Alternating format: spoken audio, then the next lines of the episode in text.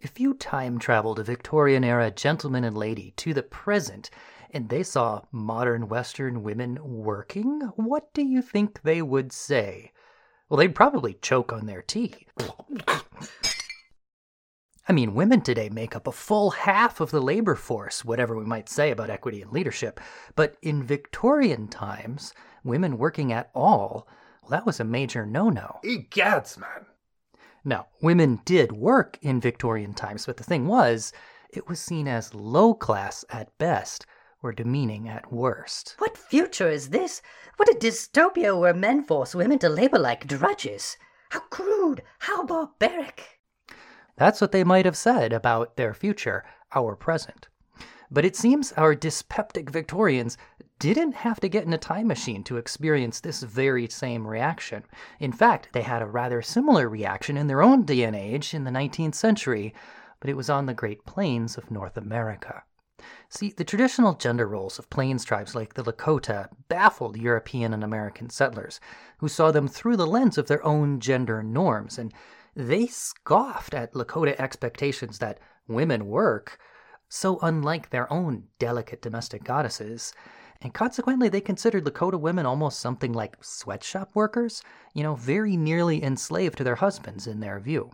However, they failed to notice that Lakota women were actually considered skilled craftspeople by their own culture. They rose in status independently of their husbands based on the quality of their craftsmanship. They could divorce relatively easily and self determine their own fates to a relatively large extent. And how much of that could you have said for white women in Euro American culture at the time? Hmm.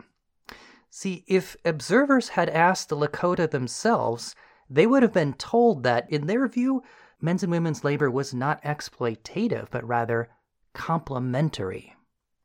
Oh, and by the way, they also might have been told that gender was not binary, that there was not only man and woman, but also a third gender called winkte, but we'll get to that in a future episode. In any case, all of that, well, let's just say it got lost in translation at the time. Euro American observers recoiled from Lakota gender norms and railed against them in written accounts. And later, in the reservation period, Plains tribes like the Lakota found themselves forced to conform to Western gender norms. And this led not to a rise in women's status, as our Victorian observers would no doubt have expected, but actually to a decline in women's status. In fact, today, many are trying to revive a form of those traditional Lakota gender roles fit for a modern era. So, what was it really like to live and labor as a Lakota woman? Stripped of all the Victorian poppycock, what was life like for women on the Great Plains? That's what we're talking about in today's episode. I'm BT Newberg, and this is the history of sex.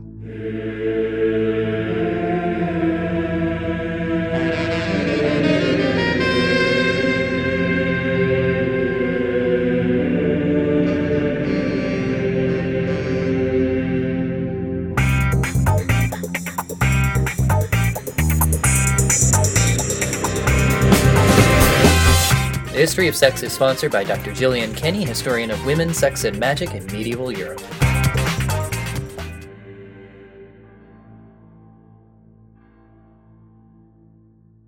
I'd like to thank our Patreon patron, Dave, for making this episode possible. I'd also like to thank Dr. Jon Cleland Host for help in the preparation of this episode. And finally, our theme song for today comes courtesy of the Eagle and Raven Band featuring Ki' Earth Spirit, whose talented frontwoman Blanca Iris Acuna belongs to the Taino tribe. We're trying to showcase native artists in this series wherever possible, and so thank you to them.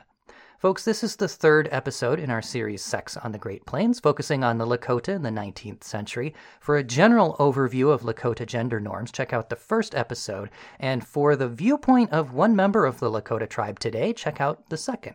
Today, we're looking specifically at women. What was life like for women on the Great Plains?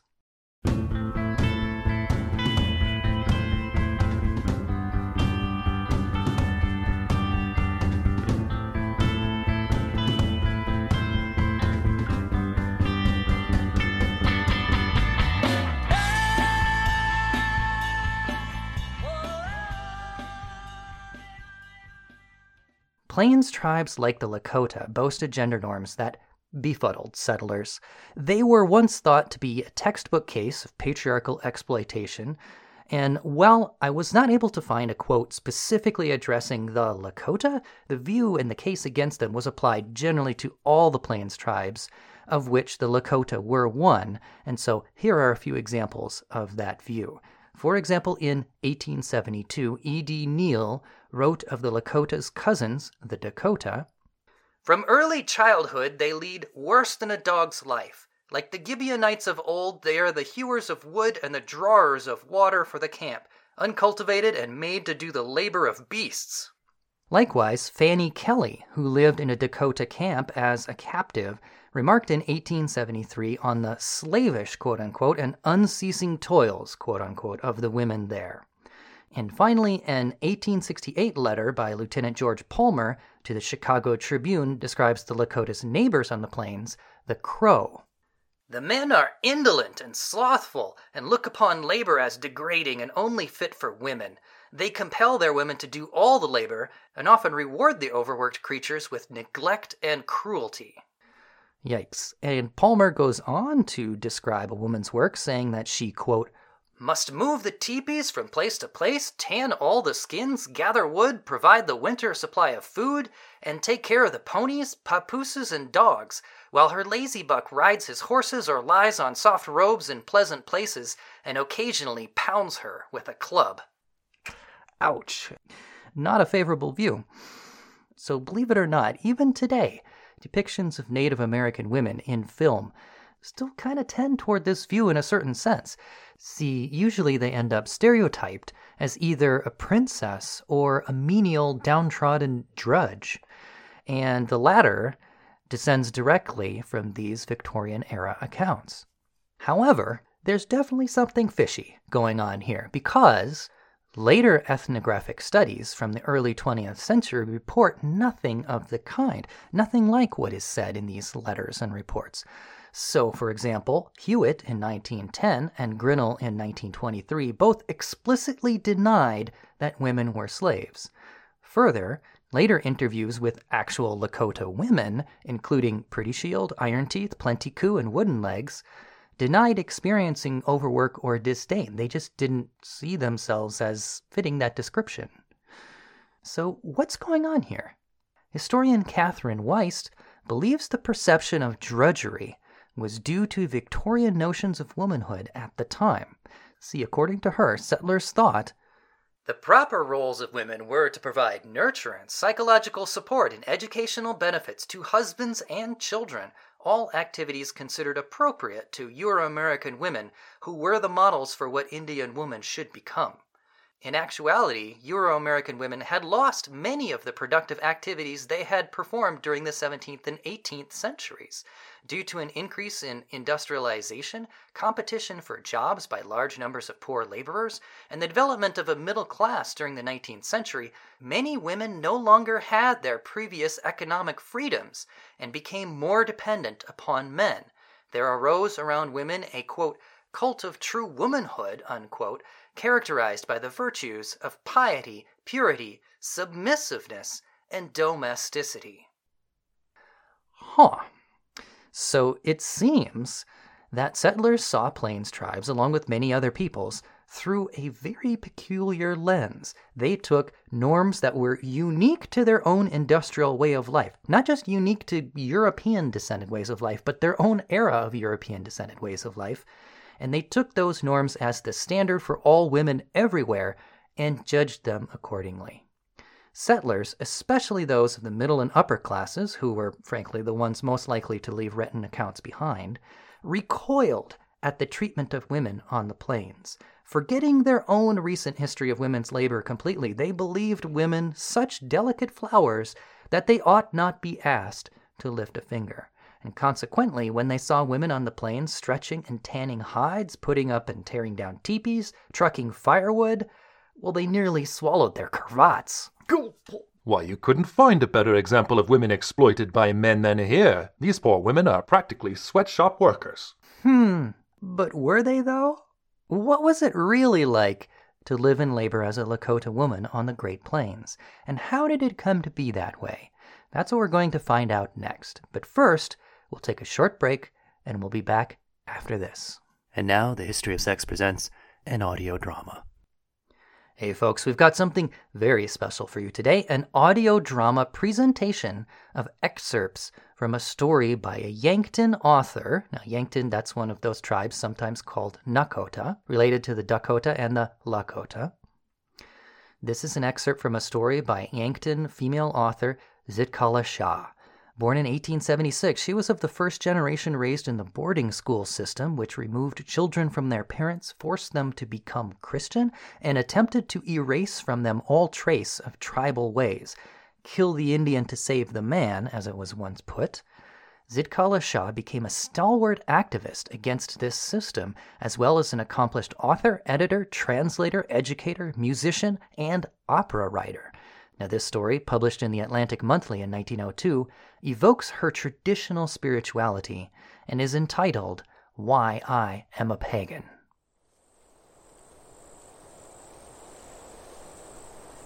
When the spirit swells my breast, I love to roam leisurely among the green hills, or sometimes, when sitting on the brink of the murmuring Missouri, I marvel at the great blue overhead. With half closed eyes, I watch the huge cloud shadows in their noiseless play upon the high bluffs opposite me, while into my ear ripple the sweet, soft cadences of the river's song. Folded hands lie in my lap, for the time forgot. My heart and I lie small upon the earth like a grain of throbbing sand. Drifting clouds and tinkling waters, together with the warmth of a genial summer day, bespeak with eloquence the loving mystery round about us. Yellow breast, swaying upon the slender stem of a wild sunflower, warbles a sweet assurance of this as I pass nearby. Breaking off the clear crystal song, he turns his wee head from side to side, eyeing me wisely as slowly I plod with moccasined feet. Then again he yields himself to his song of joy. Flit, flit hither and yon, he fills the summer sky with his swift, sweet melody. And truly does it seem his vigorous freedom lies more in his little spirit than in his wing. With these thoughts, I reach the log cabin, whither I am strongly drawn by the tie of a child to an aged mother. Out bounds my four-footed friend to meet me, frisking about my path with unmistakable delight. Chan is a black, shaggy dog, a thoroughbred little mongrel, of whom I am very fond. Chan seems to understand many words in Sioux, and will go to her mat even when I whisper the word, though generally I think she is guided by the tone of the voice. Often she tries to imitate the sliding inflection and long drawn out voice to the amusement of our guests, but her articulation is quite beyond my ear. In both my hands I hold her shaggy head and gaze into her large brown eyes. At once the dilated pupils contract into tiny black dots, as if the roguish spirit within would evade my questioning. Finally, resuming the chair at my desk, I feel in keen sympathy with my fellow creatures, for I seem to see clearly again that all are akin. The racial lines, which were once bitterly real, now serve nothing more than marking out a living mosaic of human beings. And even here, men of the same color are like the ivory keys of one instrument where each represents all the rest, yet varies from them in pitch and quality of voice. And those creatures who are for a time mere echoes of another's note are not unlike the fable of the thin, sick man whose distorted shadow, dressed like a real creature, came to the old master to make him follow as a shadow. Thus, with a compassion for all echoes in human guise, I greet the solemn faced native preacher whom I find waiting for me. Cousin, I listen with respect for God's creature, though he mouth most strangely the jangling phrases of a bigoted creed. As our tribe is one large family where every person is related to all the others, he addressed me. cousin, I come from the morning church services to talk with you. And the native preacher goes on to tell her of the reward of heaven, the punishment of hell, and the folly of the old beliefs. Zitkala-Ša continues. I offered my midday meal to the converted Indian, sitting wordless and with downcast face. No sooner had he risen from the table with, Cousin, I have relished it. Then the church bell rang. Thither he hurried forth with his afternoon sermon. I watched him as he hastened along, his eyes bent fast upon the dusty road till he disappeared at the end of a quarter of a mile. Still, I would not forget that the pale faced missionary and the hoodooed aborigine are both God's creatures, though small indeed their own conceptions of infinite love. A wee child toddling in a wondrous world, I prefer to their dogma my excursions into the natural gardens, where the voice of the Great Spirit is heard in the twitterings of birds, the rippling of mighty waters, and the sweet breathing of flowers. If this is paganism, then at present at least, I am a pagan.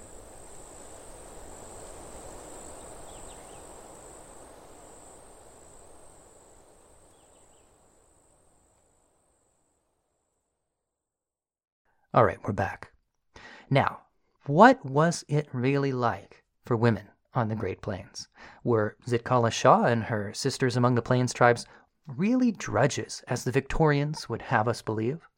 As we heard in the first episode of this series for the Lakota, tasks were divided along gender lines. And this is by no means uncommon for pre modern cultures, nor for modern ones for that matter. After all, Euro American culture was arguably even more strictly divided along gender lines at this time, but we'll leave that as it lies. So, in short, it's not surprising to find a strict gender coding of tasks. However, it does seem that Plains tribes like the Lakota at this time were especially pronounced in this respect relative to other Native American tribes in North America. As anthropologist Raymond DeMallie explains, in symbolic terms, the distinction between male and female was the single most important attribute for defining an individual in Lakota culture. Sex differences were emphasized in virtually every aspect of life. Masculinity and femininity were marked most importantly by behavioral differences. Sexual division of labor was very rigid, and it may be said that behavior itself was the most important criterion differentiating male from female. Now, as the Lakota adapted to life on the plains, gender roles broke down around specifically bison, divided between hunting and processing bison. To sum up what we learned in our first episode about this, if you were male, you were in charge of hunting. You scouted for bison, spied out the herd, organized the approach, made the kill, and transported it back to camp. And you also defended and enlarged the tribe through raids and warfare, which secured access to the bison herd. Now, if you are female, when the bison carcasses get brought back to camp by men, they're handed over to you for pretty much everything else necessary. Thus, your roles included cooking meat, drying meat into jerky, tanning hides, fashioning hides into clothing, bedding, and teepee dressings, decorating hides, crafting utensils, tools, and implements, and generally manufacturing bison into every other product necessary for survival, comfort, and trade on the Great Plains. You also did beadwork and quill work using dyed porcupine quills, and when it came time to move the camp, it was your job to strike and pack the teepee, guard it during the move, and erect it again upon arrival. Finally, you gathered firewood, fetched water, and cared for children. Now, this gender division between the hunting and processing of bison meant that the male sphere was largely outside the camp, whereas the female sphere was largely inside the camp. And to Victorian observers, this was apparently dangerously close to their own breakdown of male and female spheres, so they kind of ended up mistaking Lakota women for mere domestic servants, even though it kind of fit their own customs a little more accurately. They saw men coming back from the hunt and lounging around on soft hides while the women did all the work, and they just assumed that the one was virtually enslaved to the other. They failed completely to recognize that the Lakota way was less like a slave and master and really more like two departments of a factory. Each provided the other with the goods necessary for their department to function. Men procured the raw goods that women turned then into refined products, which in turn helped men to procure raw goods. So Lakota women were not slaves to their husbands. And to see that, consider first that women were usually able to choose their own mates, as DeMallie explains. Although the ultimate decision as to whether a girl should marry a particular suitor was the responsibility of her male relatives, particularly her brothers, in theory and normally in practice, girls were allowed to make their own decisions as to whom to marry. So that's one thing. Now, next, consider that women could divorce their husbands quite easily. Divorce was simple in Lakota society and could be initiated by either husband or wife. The teepee belonged to the woman, and the children usually went with their mother in the case of divorce. Now, maybe it's just me, but it seems like it would be a strange thing indeed if a slave could run away from bondage so easily, yet did not do so. And notice also that DeMallie says that the teepee belonged to the woman. He doesn't mean this figuratively, but he actually means this quite literally. Married couples continued to own their own property separately in Lakota culture, and everything pertaining to the home, including the teepee, typically belonged to the wife. And by the way, she might own livestock as well. She had quite a bit of her own property. And in light of this, it really kind of becomes pretty clear that Lakota women, far from being enslaved in the home, were actually masters of the home. See, unlike traditional Western norms where women are domestics but men are the householders, Lakota women were themselves the householders. They could take their teepee and go, just leaving a man shivering in the cold. So that shows you at least something. Now, not only were women empowered to pick up and leave if unhappy with their husbands, but also they earned social status independently from their husbands as well. Citing a Lakota man named George Sword, DeMallie writes Sword leaves no doubt that the work of men was considered to be more glorious and highly honored than the work of women, but it is equally clear from his account that Lakota women were accorded a full measure of respect for the performance of the work appropriate to their sex. And that performance attached to the quality of their craftsmanship, as historian Mary Jane Schneider describes. The manner in which a woman could obtain wealth and status through her craft work is analogous to the manner in which a man obtained wealth and status through brave exploits. Women counted robes and teepee covers in much the same way that men counted coup. So that's kind of interesting, and this may have manifested similarly to a custom that could be found among the neighboring tribe, the Blackfoot, with whom the Lakota shared many customs in common. As historian Royal Hassrick explains, among the Blackfoot, Women took pride in the number and quality of robes that they dressed, often keeping records and referring to them when about to perform a ceremony. Accomplishments were recorded by means of dots incised along the handles of the polished elkhorn scraping tools. The dots on one side were black, on the other red, and each black dot represented a tanned robe, where each red dot represented ten hides or one teepee. And when a woman had completed 100 robes or 10 teepees, she was privileged to place an incised circle at the base of the handle of her scraper. So it's almost like keeping trophies, right? Now, whether the Lakota followed their Blackfoot neighbors in this particular custom, well, that's difficult to say, but we do know that Lakota women were honored for their work. Hassrick adds the Sioux also had a quilling contest in which output was measured and the four top women were publicly honored.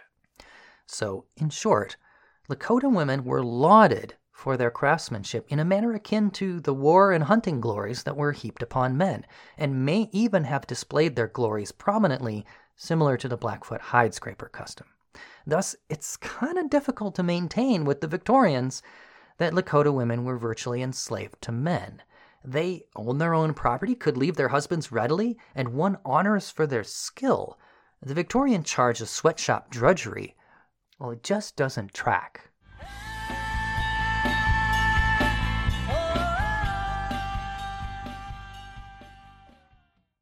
Now, another thing that misled Victorian observers was the Lakota practice of polygyny, which is the practice where one man might have multiple wives.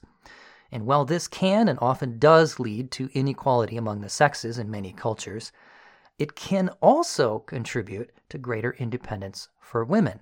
As we heard in our previous episode, Go West Young Woman, Mormon women in polygynous arrangements, and remember, not all Mormons or even the majority of Mormons practiced polygamy, but some did.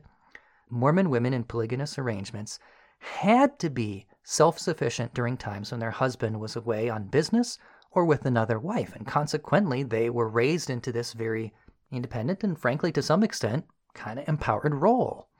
And similarly, Lakota women were quite capable of supporting themselves while the men were away on long hunts or raids. Further, speaking of multiple wives, you know, a new wife can actually bring prosperity to the whole family, not just the husband. See, another wife in the household means dividing the work, and that's a prospect that may not have been entirely unwelcome to existing wives. And it also meant expanding production. It's kind of like hiring more workers at your factory. According to historian Katherine Weist, among the Lakota's cousins, the Dakota, who were deeply involved in the fur trade, one man could bring in more furs than two women could feasibly tan. Now, I have to imagine that the case for Lakota bison hunting was probably similar, if not more so, and therefore, another wife meant another coworker, which meant increased production, which meant increased prosperity. Bison hides were desirable trade goods, so more wives meant more wealth for the whole family. Again, not necessarily entirely unwelcome. Now, I don't want to paint too rosy of a picture. I mean, maybe it was unwelcome, and jealousy is usually a problem when you get into situations like this. There were some downsides to arrangements like this, as there always are. Jealousy was a common theme, but to cut down on that at least a little bit, Lakota polygamy was sororal, as anthropologists call it, and that means that one man might marry multiple sisters or cousins, so all of the wives were related by blood. And this was preferred ostensibly so that the wives might be more likely to get along. At the same time, however, it also made it possible for the wives to present a united front against their husband if necessary, and thus, wives in polygynous arrangements were, in this respect, bolstered with allies if they needed them. And for further support, wives could also call on other relatives for backup sometimes. See, unlike the modern West, Lakota did not live in nuclear families, but in extended family units called tioshpaye. And thus, if in need of aid against their husband, wives could muster the whole extended family against him. And that might very well be her very own birth family because a married unit in Lakota culture might live with the Tioshpaye of the husband or might live with the Tioshpaye of the wives. It could be either one. So she might be able to call upon her very own blood kin if she needed support in a dispute. Thus, Lakota polygamy did not necessarily spell inequality. All the other caveats about arrangements like this notwithstanding, in some ways, it may have fostered independence, prosperity, and a certain kind of empowerment for Lakota women. Now, we should also remember that this was a population decimated by smallpox and other diseases, and while this may not have been the initial reason for polygamy, it must have helped, since a man can theoretically impregnate all his wives at once, whereas a woman with multiple husbands just you just can't do that. You can only carry one of their children at a time rare cases of twins or triplets or things like that, but for most of the time, just one child at a time. So, because of this polygamy, where a man has multiple wives, well, frankly, that can help with a recovering population. So, in the big picture, the division of labor and the practice of polygamy, which made the Victorians' parasols pop inside out, well, it just wasn't the virtual slavery that was claimed at the time. On the contrary, it was an arrangement that valued women's labor, accorded them honor on the merit of their craftsmanship, empowered them within the family, provided a measure of self determination, and aided the recovery of a decimated population. Now, all of that notwithstanding, it is true that Lakota arrangements were unequal in some respects. Women do do a lot of work. I mean, child rearing alone is a full time job, and then you heard that long list I read to you before, right? Processing hides, carrying water, gathering firewood, cooking, cleaning, making clothes. I mean, it just sounds exhausting, right? So, I mean, that makes me wonder what did Lakota women themselves actually think of this arrangement? I mean, are we just getting a biased view of Lakota culture from what happens to come down to us? Is it, do we only have men's accounts? Well, no, actually. If we read accounts from Lakota women themselves, did they feel it was unfair? And the answer is no, apparently not. DeMallie summarizes the typical Lakota woman's view. The ultimate aim of all the men's glorious activities in war and hunting that took them far from the comforts of camp was the continuation of society. From the Lakota point of view, the glory was recompense for the suffering that was required.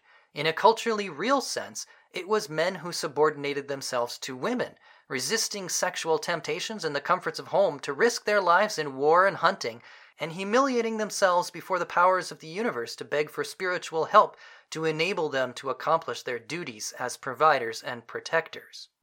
Now, interestingly, this view frames equality not as a question of labor, but as a question of risk.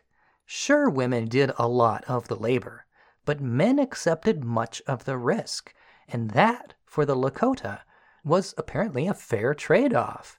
As Yankton anthropologist Ella Deloria writes in 1944, a woman caring for her children and doing all the work around the house thought herself no worse off than her husband, who was compelled to risk his life continuously, hunting and remaining ever on guard against enemy attacks on his family. So, in light of that, the Lakota felt their rigidly divided gender roles were not exploitative, but complementary, as anthropologist Patricia Albers summarizes. The ideal relationship between men and women was based on principles of complementarity.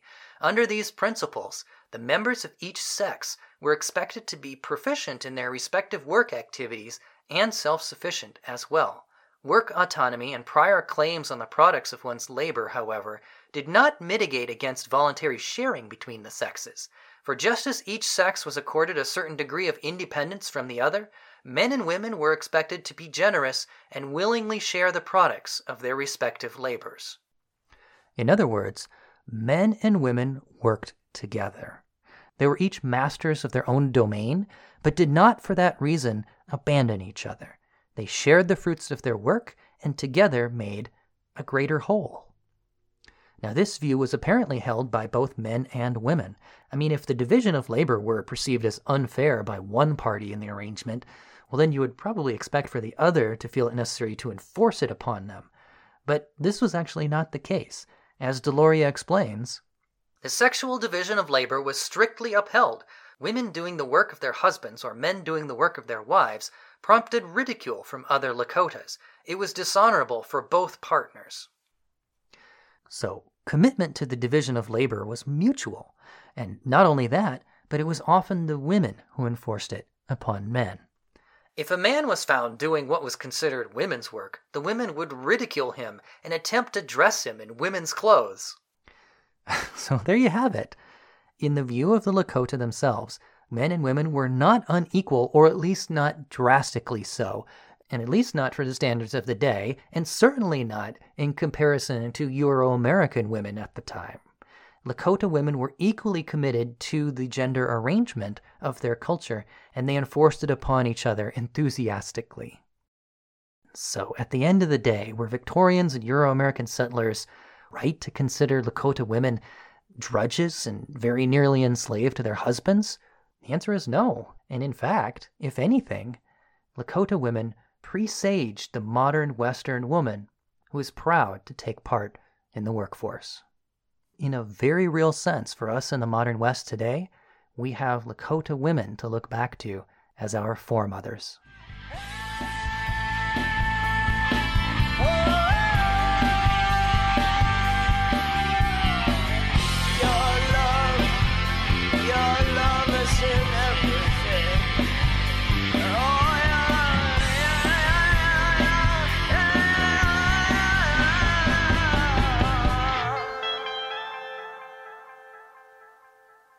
Well, that's all I've got for you today, folks. I hope you learned something today. I certainly did. We've got still more coming for you in this series. Next up, we're going to be taking a look at the third gender in Lakota society, the Two Spirits tradition of the Winkte. We're going to talk about what Two Spirits even is. It's, by the way, a modern term, not a traditional Native American term. We'll get into that next time. And we're going to look specifically at the Lakota Winkte, which reveals that Lakota gender relations, so rigidly divided between masculine and feminine, may not have been so neatly binary as they may on first glance appear. That's what's slated for next month. A big thank you once again to the Eagle and the Raven Band featuring Ki' Earth Spirit for contributing the theme song for today's episode. You can check them out on YouTube or SoundCloud. If you like what we're doing here on this show, folks, you can support us by subscribing, rating, and reviewing on Apple Podcasts or wherever you get your podcasts.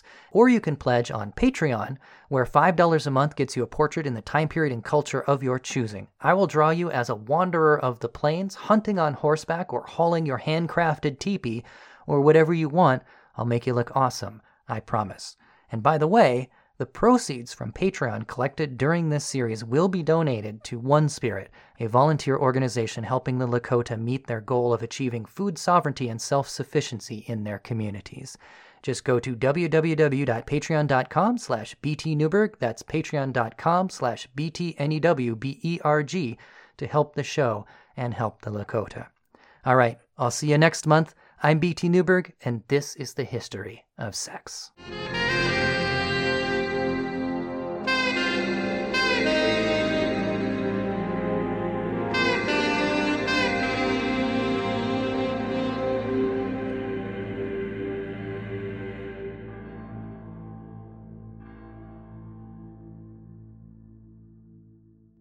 Podcast theme music mixed from tracks by Kevin MacLeod. For additional credits, references, photos, and more, see our website at www.historyofsexpod.com.